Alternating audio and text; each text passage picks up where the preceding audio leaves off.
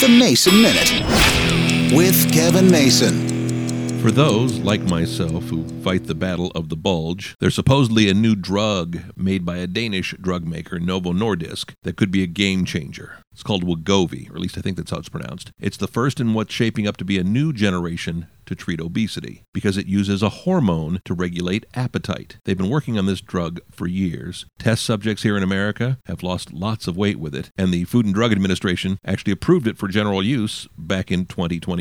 Of course, obesity, a global crisis. Half of Americans expected to be obese by 2030. You know, it's fascinating to see this information because I understand the pain and the frustration, and they're talking about all the drugs that have been used in the past to help fight obesity and talking about diet and exercise and how that does help but can't fix everything because we're all different. We all have different reasons why we have a weight problem. Me, I'm always working on losing weight, but do I want to try the drug? I'll wait a little bit longer until the doctor says, let's do it.